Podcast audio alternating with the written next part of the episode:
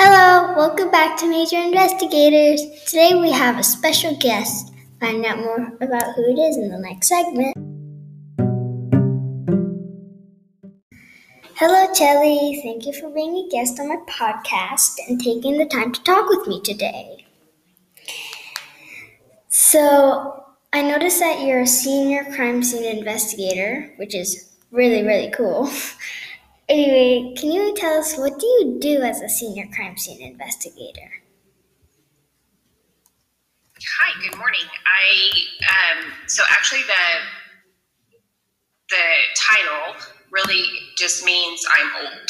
It just means I've been at the Montgomery County Crime Lab for a really long time, um, and so I have the most tenure here, uh, which gives me that senior crime scene investigator title. Um, and other than that, it really it really doesn't mean anything. I um, have been here in the crime lab for 19 years. I've been at the agency for 24. Oh wow! yeah, so that's a lot of birthdays that have passed since I came to work here. Well, I think that is very interesting. But like, is it dangerous being a crime scene investigator? So I am a police officer. I, I promoted um, into the crime lab from patrol. So I used to drive around in a police car and answer radio dispatch calls. So inherently, being a police officer does come with with a perceived danger, not really that you know it, it's my day to day job is dangerous, but there's always that potential just by being a uniformed police officer. Uh, because even as a crime scene investigator, we still wear a uniform and a gun belt. And so, by all appearances, it looks like we are just like our, our patrol officers.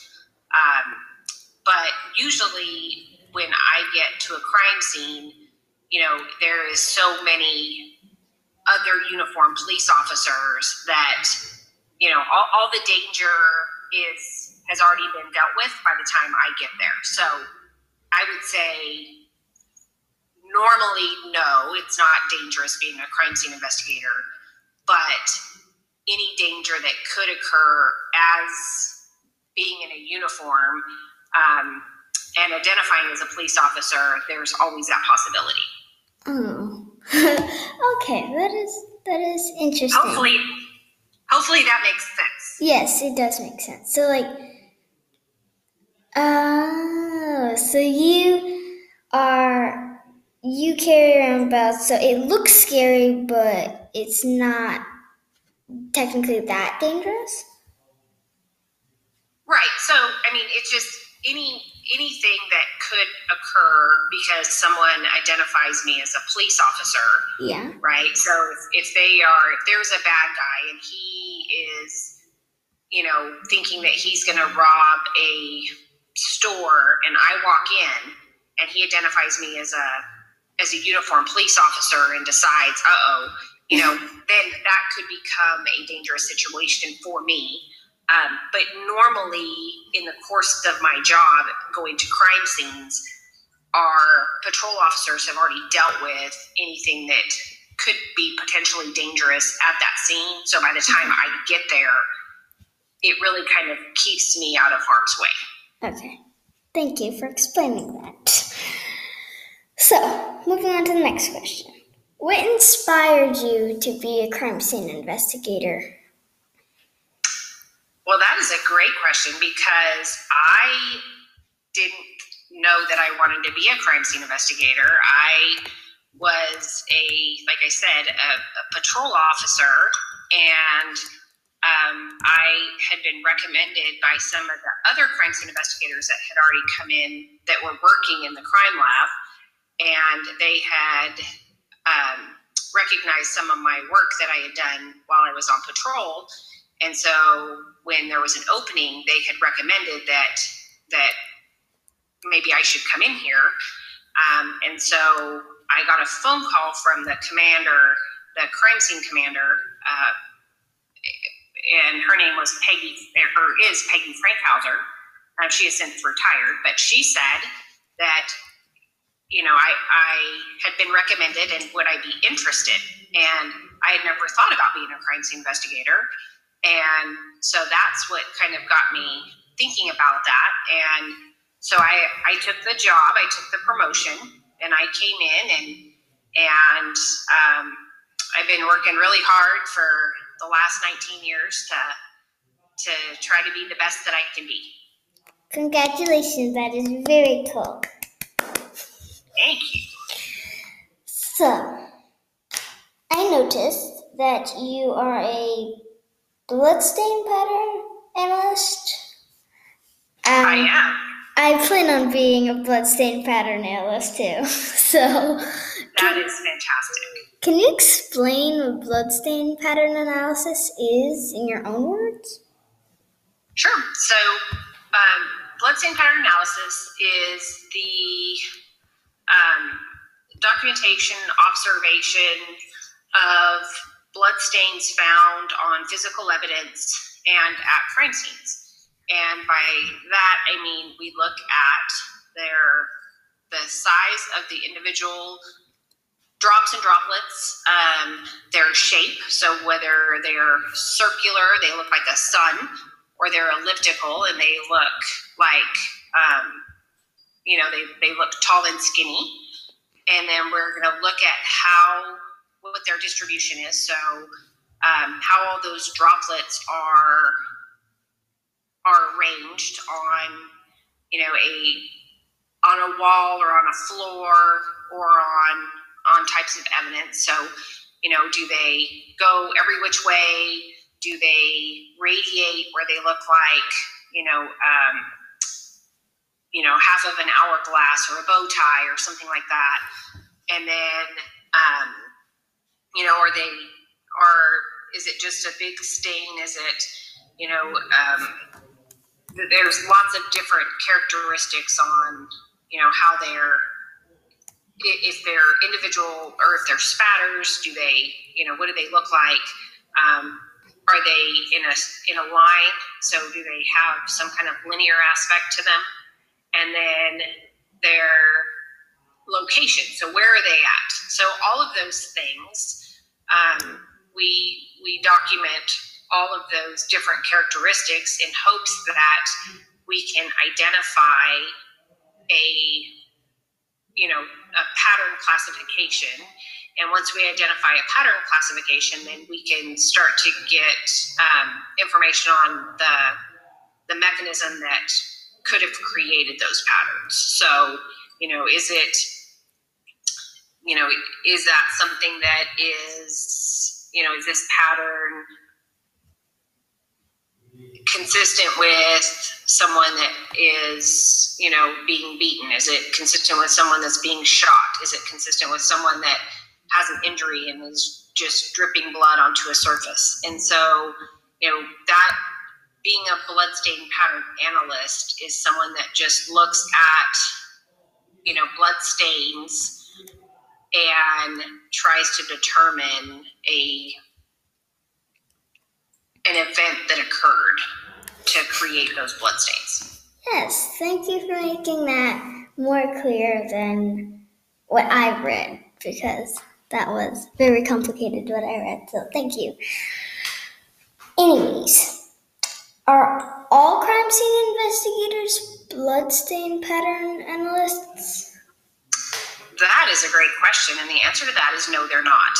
Um, here at the Montgomery County Crime Lab, all of our crime scene investigators have had some degree of bloodstain training. Um, you know, because not all of us have been here the same length of time, and so you know the the amount of training that they have is dependent on how long they've actually been a crime scene investigator.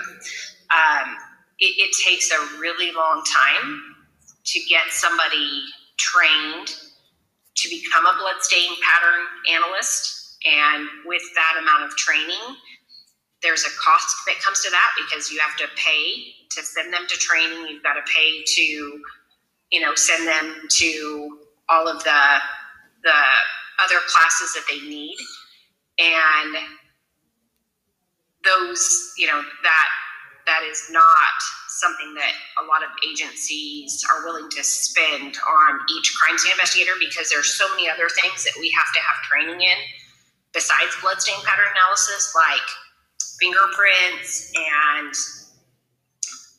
photography and evidence collection and preservation and you know so there's a lot of of different forensic disciplines that require crime scene investigators to know about.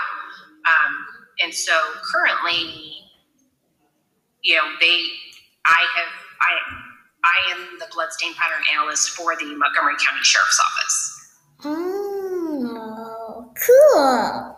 So you, yeah. so you are the bloodstain um, pattern analyst for the um, whatever you just said office, country sheriff. for the montgomery county sheriff's office Yes, for that. Cool. Cool. That's cool. So I also read the article about Joe Bryan. Um, can you tell us how you figured out that police detective Robert Thorman was wrong in your own words? Sure. So that was a super important case that um, I came about getting involved with because I was asked to review it by the Texas Forensic Science Commission. And when I specifically, they asked me to look at the bloodstain testimony that was given by a detective and by a lab analyst um, in his trials. And so when I read his report, um, the detective's report, and then I read the trial testimony, fundamentally, everything that was written and that was testified to was wrong. Um, the analysis was incorrect. The the mecha- the um, you know the the application of the formulas uh, was wrong, and so when I read that, that's immediately what I recognized is that that there were people that testified to things that were that were incorrect, and those things that they testified to, in part, um, was the reason that he was found guilty. And so, um,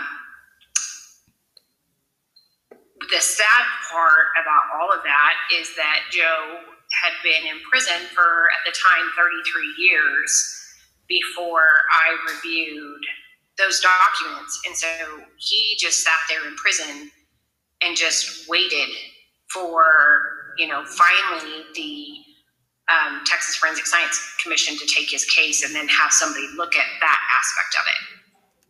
Mm, thank you for um, saying that from your perspective because when I read the article, it was from a different perspective than the person who actually read the review and free Joe. So thank you. You're welcome. And for people And actually, the the person that wrote the article is a friend of mine, Oh. and um, Pam Colloff. She's the author of of several articles about Joe, and um, so yeah, so she definitely, you are correct that she writes from a completely different perspective on um, bloodstain pattern analysis, Yeah. and um, her and I have had lots and lots and lots of, of very spirited discussions. Um, but she is a very dear friend of mine, and I appreciate everything that she did to bring light to Joe's story. Uh, her her articles are very well written, and um, she does an amazing job. Yes, she does. She explained lots of things. And for people who do not know about um, Joe Bryan's case, I will include it in the description, so make sure you go and read the article. Anyways, Was this part of the Innocence Project because he was innocent and he stayed in jail for so long? So I believe that the the the case was worked through on, on Joe's side. So his attorneys um, did represent the Innocence Project when they filed the complaint with the Texas Forensic Science Commission. However, my part of that was actually worked on behalf of the Texas Forensic Science Commission. And then I became a witness for Joe. Um, however, I remained in my current position as a bloodstain pattern analyst for the Montgomery County Sheriff's Office. So it wasn't, I didn't work for the Innocence Project on this, on Joe's case. I was just a representative for the Texas Forensic Science Commission on behalf of the Montgomery County Sheriff's Office. Okay, cool. Still is very interesting. And have you co- ever collaborated with the Innocence Project? Um, I I have talked with them. I've talked with with several people um, from the Innocence Project. I, I was able to work with Joe's attorneys, um, Skip Reaves and Jesse Freud, um, who were the attorneys for Joe. Um, I have also spoke with um, some other Innocence Project attorneys, and um, just on some other cases that they've they've had and and you know needed somebody to look at. But um, as far as working for the Innocence Project, I have not. Okay, thank you. So, this is the next question. What are some things you like or love about being a blood pattern analyst and a crime scene investigator?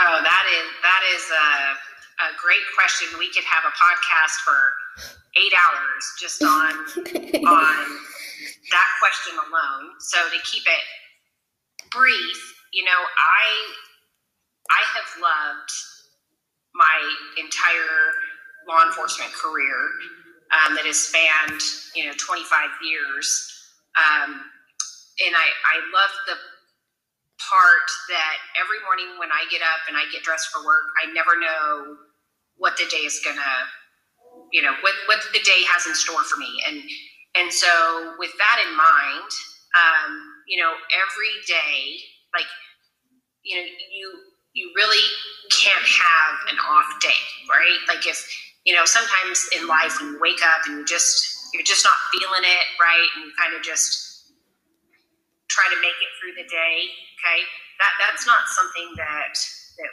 we can have because any given day you are dealing with someone else's someone else's life either you know on a on a crime scene that i go to right if i if i'm distracted or i'm irritated because you know my soon to be 13 year old daughter you know misses her bus or you know something like that where where i'm distracted i could miss something that becomes crucially important to a victim or you know or even a defendant in a case right? If i if i miss a piece of evidence that could exonerate a potential suspect because i was distracted by something that happened in my personal life that's bad. And so you know every day i i've got to be the best. I've got to be you know on my on my best game. I've got to be focused. I've got to eliminate any any distraction that could be happening um, you know and, and if there are days where you know you're not feeling well or something's you know something's going on those are days that you don't need to come to work you need to stay at home and you need to deal with whatever it is that that is happening because when you come to work and you're distracted or you're you're not feeling well and so that's causing you not to operate at your full your your best ability then potentially you could be affecting someone else's life. And um, and so I've always taken that very seriously. And you know, it's it is definitely a job that you it, you don't just do the job from eight to five Monday through Friday. It is a it is a life choice because it potentially is seven days a week, 365 days a year. And, you know, that, that is a choice early on that you have to make is are you willing to, you know, commit your life to a really important job? Um, because if you're not, then this is not the job for you. You know, if, if you just want a job that you have weekends off and holidays off and and you know you can just you know kind of it just is enough that it you know it's like it's just a means to pay your bills then that this is not the job that you should take it, it's it's only for the people that have you know the dedication and determination to and commitment it really takes a a commitment you know, because of the time that it takes, you know, to get trained and, and to do the work that we do. So, I mean, it has been an amazing, an amazing career. It has been, you know, so rewarding for, you know, victims and victims' families. Um, and just, you know, it, it's been rewarding for myself knowing that, that the amount of training that I've had helps other people. Yes. So, would you say that's a challenging part that you have to like go um, and go to work every day and like be prepared and not be affected by what's going on in your personal life? You know, I I wouldn't say it's I wouldn't say it's challenging. It's just that's what you know that has to be done when you go into it. And so, um, you know, I wouldn't say that it's, you know, it, it's not like a, it's not really a sacrifice or, or a challenge. It's just, it's a commitment. You know, you are committed to a, you know, you're committed to a, a job and you're trusted not only by you know the sheriff and and the command staff, but by the citizens of Montgomery County, that I'm in a position where they expect that I'm going to be on my best game. Okay, thank you. It sounds like you're very committed to your jobs. I, I am. I am. I, I take this job very seriously. Yes. Anyways, any advice for kids or anybody out there who are interested in becoming crime scene investigators and or blood spatter blood stain pattern analysts? So my recommendation would be that you know, you work really hard in school, you take as many science classes that you can take, and, um, you know, and most of all, that you just challenge yourself, you know, to be the, the best that you can be. And, um, you know, and, and you have to stop and you have to have fun and you have to, you know, you have to, to let yourself be a kid. But, you know, when, when you're in school and you're supposed to be studying, that you're focused on studying, you're focused on, you know, good classes that will help you, you know, in, in good life choices, you know, and, and although, you know, everyone likes taking the easy road, you know, it's, it's great to, to take classes that are easy, but it's the classes that you take that are that challenge you that you know and it's the you know it's the and that's just in life right it's anyone can take the easy road. Anyone can take the easy classes, but it's those people that take the hard road and the hard classes and and that set you know that that set themselves apart from everybody else. And so my advice would be that you know hard classes you know require extra studying, but the hard class that you take this semester and the hard class you take next semester and the hard class that you take the following, you know, like next fall, right? Those are three hard classes that have separated you from the people that only take the easy classes. And so those are building blocks that by the time that you graduate from high school or graduate from college, right, you have created such a gap from everyone else taking the easy road that it really it really sets you know sets the stage for doing great things. And whether that's being a crime scene investigator or a bloodstain pattern analyst or you know sending rockets into space or being a specialized surgeon or you know being a professor of a very prestigious college you know those are the things that that create those individuals. And it's just by challenging yourself to be the best that you can be. Thank you for the advice. And also, thank you for being here. I learned a lot, and I'm sure our listeners did too. So, thank you once again. I appreciate it. And bye. Thank you for having me. Bye. Bye.